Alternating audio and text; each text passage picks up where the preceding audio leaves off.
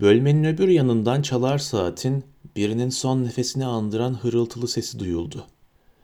Tabii olmayan bu uzun hırıltıyı yere bir şey devrilince çıkan sesi andıran tiz, gayet çirkin sesler takip etti. Saat ikiyi çalmıştı. Birden kendime geldim. Zaten derin uyumuyor, biraz kestiriyordum. Kocaman bir elbise dolabı, şuraya buraya dağılmış şapka, elbise kutuları, bir sürü paçavralar, elbise parçaları, dar, basık, karanlık odayı tıka basa doldurmuştu. Odanın bir ucunda masanın üstünde duran mum parçası tükenmek üzereydi. Zaman zaman hafifçe parlayı veriyordu. Birkaç dakika sonra ortalık tam bir karanlığa gömülecekti. Ayılmam güç olmadı. Her şey birdenbire kolaylıkla saldırmak için fırsat kolluyormuş gibi kafama hücum ediverdi. Zaten ondan önce de zihnimin bir köşesinde bir türlü silemediğim uykulu hayallerimin etrafına dolaştığı sabit bir nokta vardı sanki. İşin tuhafı uyandıktan sonra o gün başıma gelenlerin hepsini uzun süre önce çoktan olup bitmiş şeyler gibi hatırladım. Kafam iyice sersem gibiydi. Sanki kafamın üstünde bir şey uçarak bana çarpıyor, kışkırtıyor, rahatsız ediyordu. İçimde yine sıkıntı ve hırs kabarıyor, taşacak bir yol arıyordu. Birdenbire yanımda beni merak ve ısrarla inceleyen bir çift göz gördüm. Bakışı soğuk, kayıtsız gamlı, tamamıyla yabancıydı ve insana ağırlık veriyordu. Kafamda kasvetli bir düşünce beliriverdi ve tıpkı rutubetli, havasız yer altına inerken duyduğum sıkıcı duyguyu andıran berbat bir duygu vücuduma yayıldı. Kara gözlerin beni ancak şimdi incelemeye başlaması hiç de tabii değildi. Bu mahlukla iki saat içinde tek kelime konuşmadığımı, buna hiç lüzum görmediğimi hatırladım. Hatta demin bu halden hoşlanmıştım bile. O anda aşkın olmadığı yerde olanca kabalığı ve hayasızlığıyla başlayan fuhuşun manasızlığını ve örümcek misali iğrenç bir şey olduğunu apaçık görebiliyordum. Gözlerimizi birbirimize dikerek uzun uzun bakıştık. Ama kız ne bakışlarını kaçırdı ne de manasını değiştirdi. Sonunda korkuya kapılmıştım. Bu durumdan bir an önce kurtulmak için kesik kesik adının ne senin diye sordum. Liza hemen hemen fısıldayarak ama oldukça soğuk bir tavırla cevap vererek bakışlarını kaçırdı. Ses çıkarmadım. Sonra sıkıntı içinde ellerimi başımın altına koyup tavana bakmaya başladım. Kendi kendime konuşur gibi mırıldandım. Bugünkü hava da karlı, berbat. Kız cevap vermedi. Çok çirkindi tüm bunlar. Az sonra başımı ona doğru çevirerek adeta öfkeyle "Buralı mısın?" Diye sordum. "Hayır." "Nerelisin?" "Riga'danım." dedi. "Alman mısın?" "Rusum." "Buraya geleli çok oldu mu?" "Nereye?" "Bu eve." "İki haftadır." Konuşması gitgide kesikleşiyordu, mum sönmüştü. Yüzünü seçemiyordum. Annen baban var mı? Evet. Hayır, var. Onlar nerede? Orada, Riga'da. Neyin nesidirler? Öyle işte. Ne öylesi, ne iş tutarlar, kimlerdendir? Oranın yerlilerinden. Beraber mi otururdunuz? Evet. Kaç yaşındasın? 20. Niye bıraktın onları? Öyle. Bu öyle. Bırak artık canımı sıkma demekti. Sustuk. Niçin kalkıp gitmediğimi Tanrı bilir. İçim daralıyor, bunalıyordum.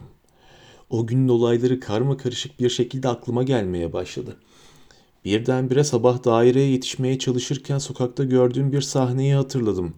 Konuşmak istemediğim halde kazayla ağzımdan kaçırıverdim. Bugün bir tabutu kaldırırken az kalsın düşürüyorlardı. Tabutu mu?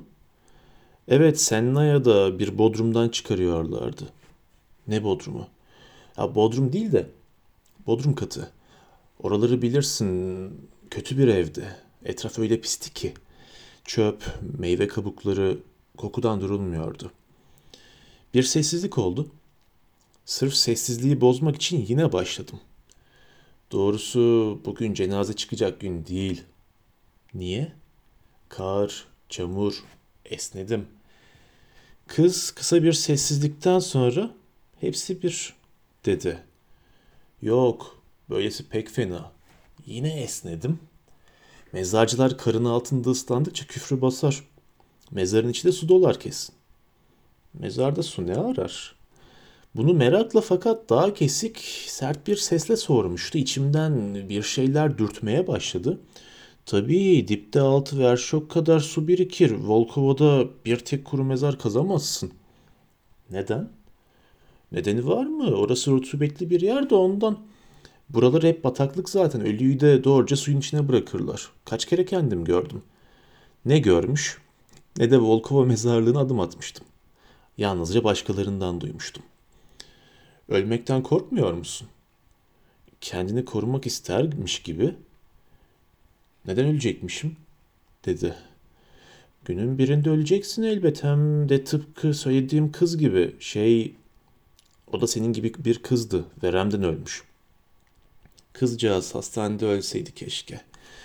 Kızcağız dediğine göre olayı duymuş galiba diye düşündüm. Münakaşa beni gitgide sarıyordu.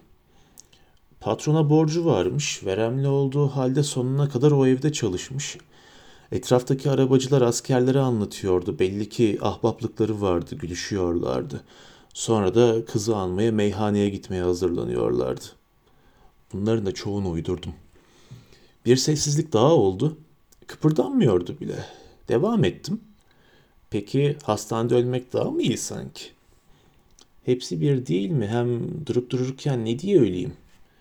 Ya şimdi ölmezsin bile ama sonunda olacağı bu. O zaman düşünürüz.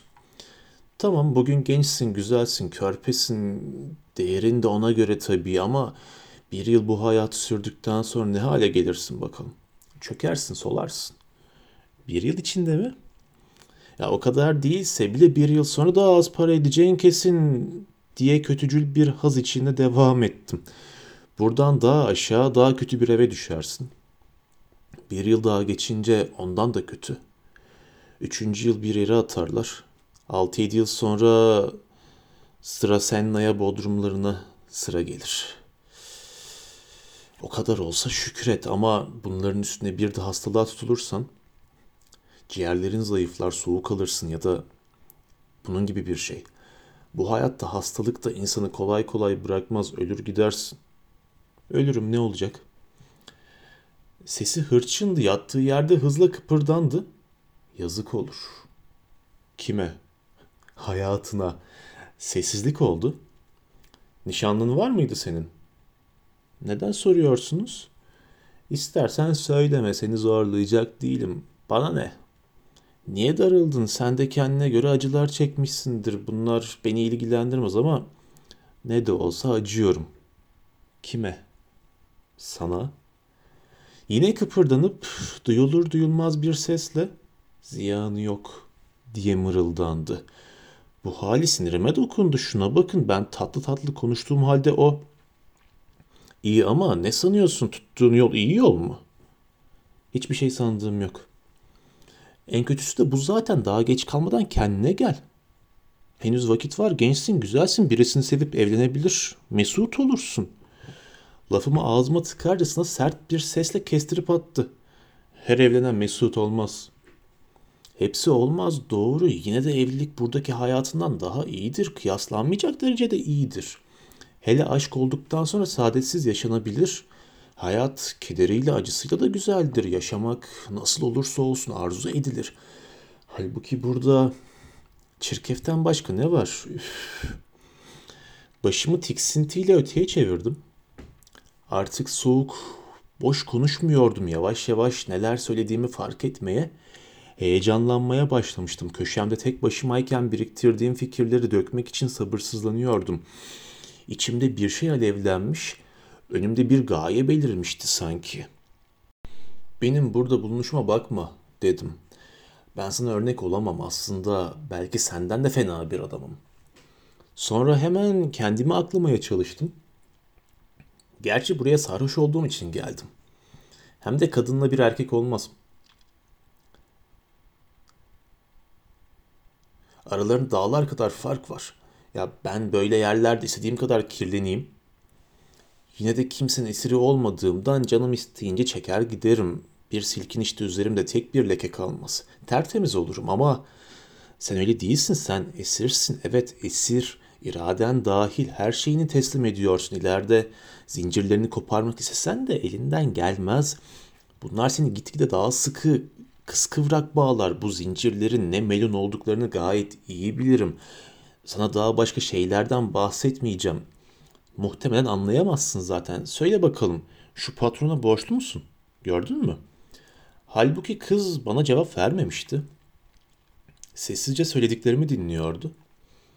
İşte sana bir zincir işi öyle sıkı tutarlar ki dünyada kurtulamazsın. Ruhunu şeytana satmaktan farkı yok. Sonra ne biliyorsun belki ben de bedbaht bir insanım. Belki kendime bu çirkefe bile bile iç sıkıntısından atıyorum. İnsanlar kederden içerler bazen. İşte ben de kederden buradayım belki. Söyle şimdi iyilik bunun neresinde? Demin seninle birleştik ama birbirimize tek kelime söylemedik. Daha sonra sen de ben de vahşiler gibi gözlerimizi dikerek birbirimize bakmaya başladık. Bu mu sevişmek?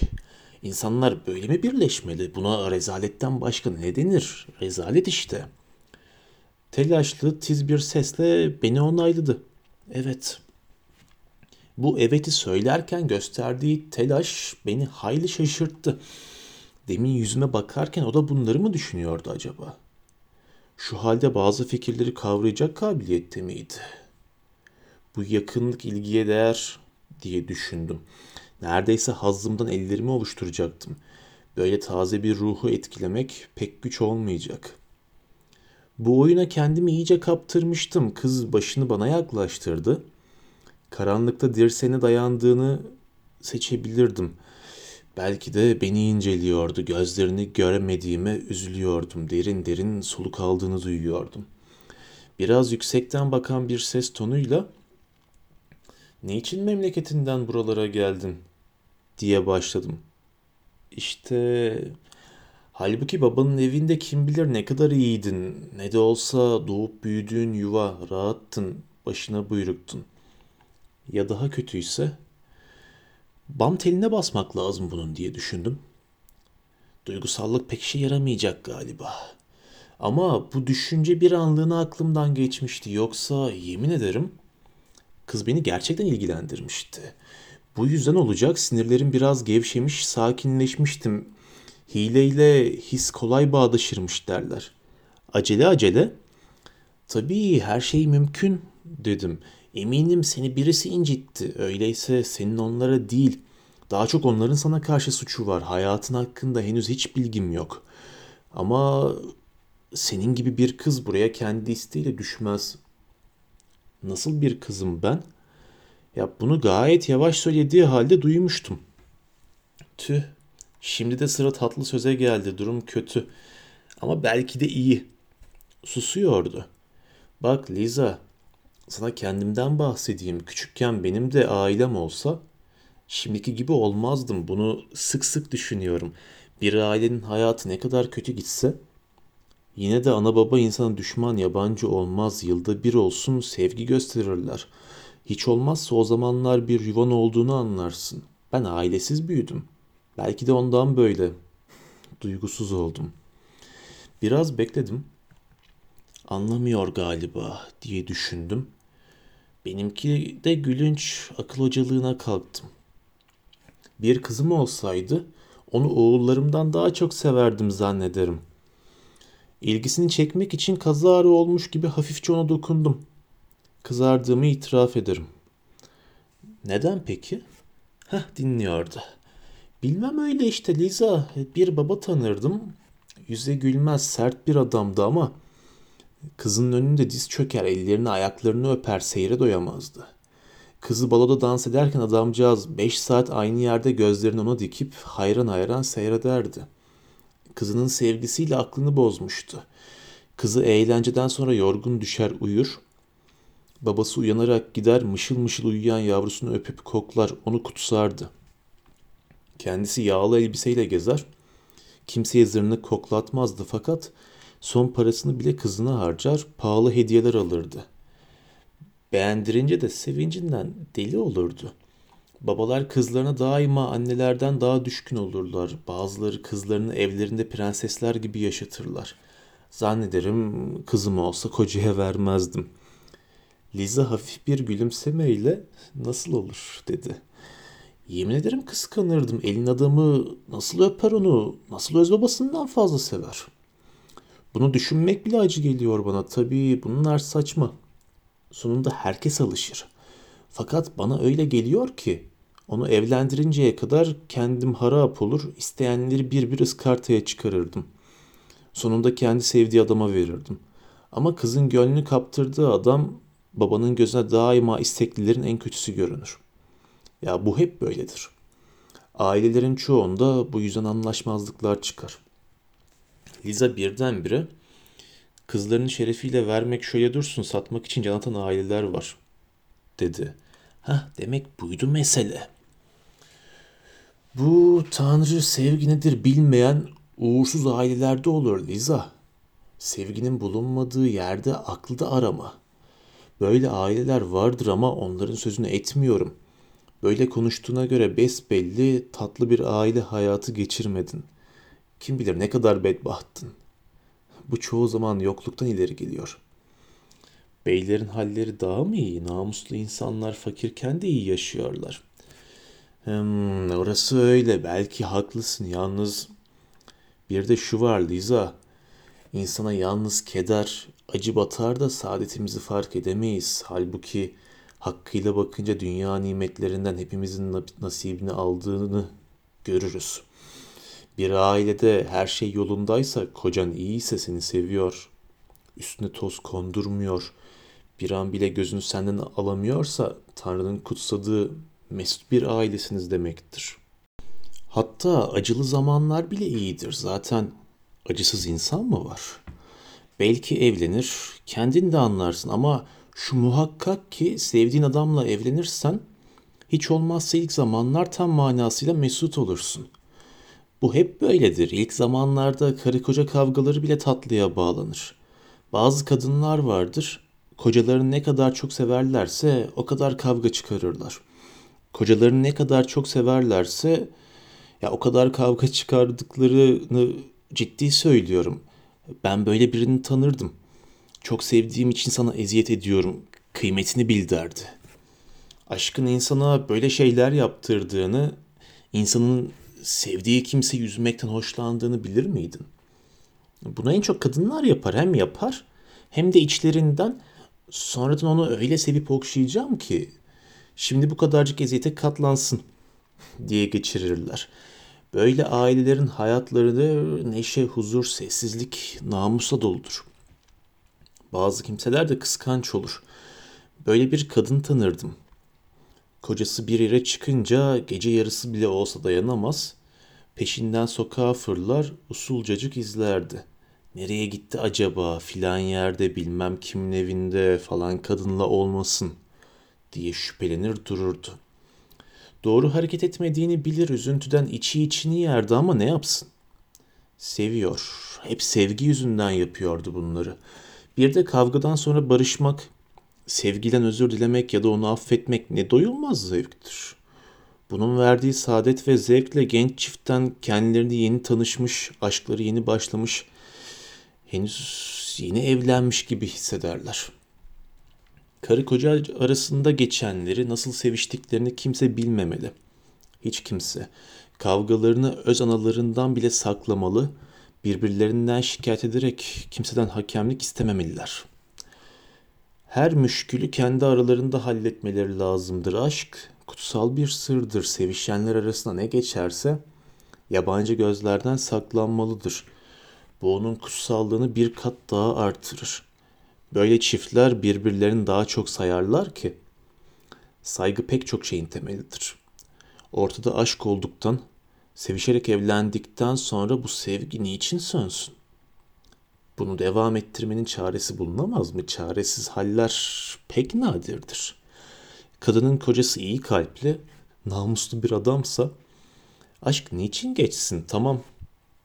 Evliliğin başlangıcındaki ateşli aşk geçebilir fakat bunun yerini daha iyi, daha sağlam bir sevgi alır. Ruhlar anlaşır, her işi el birliğiyle yapmaya başlarlar. Birbirlerinden gizlileri olmaz hele çocuklar gelmeye başlayınca en çetin devrelerde bile kendilerini bahtiyar hissederler. Yeter ki sevgileri, metanetleri sarsılmasın.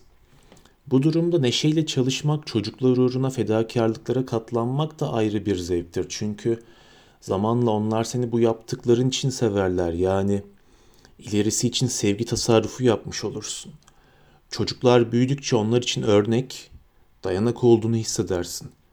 Sen ölünce onlar ömürleri boyunca senin duygularını, senin fikirlerini taşır, senin benzerin olurlar. Çocuk yapmak kutsal bir ödevdir. Ana babayı birbirlerine daha çok yaklaştırır. Bazı kimseler çocuğu yük sayar. Kim demiş bunu? Çocuk dünyanın en büyük saadetidir. Küçük çocukları sever misin Liza? Ben bayılırım. Düşün bir kere şöyle pembe minicik bir oğlan memeni emiyor. Hangi erkek kucağında evladını tutan karısına karşı kalbinde kötülük besleyebilir?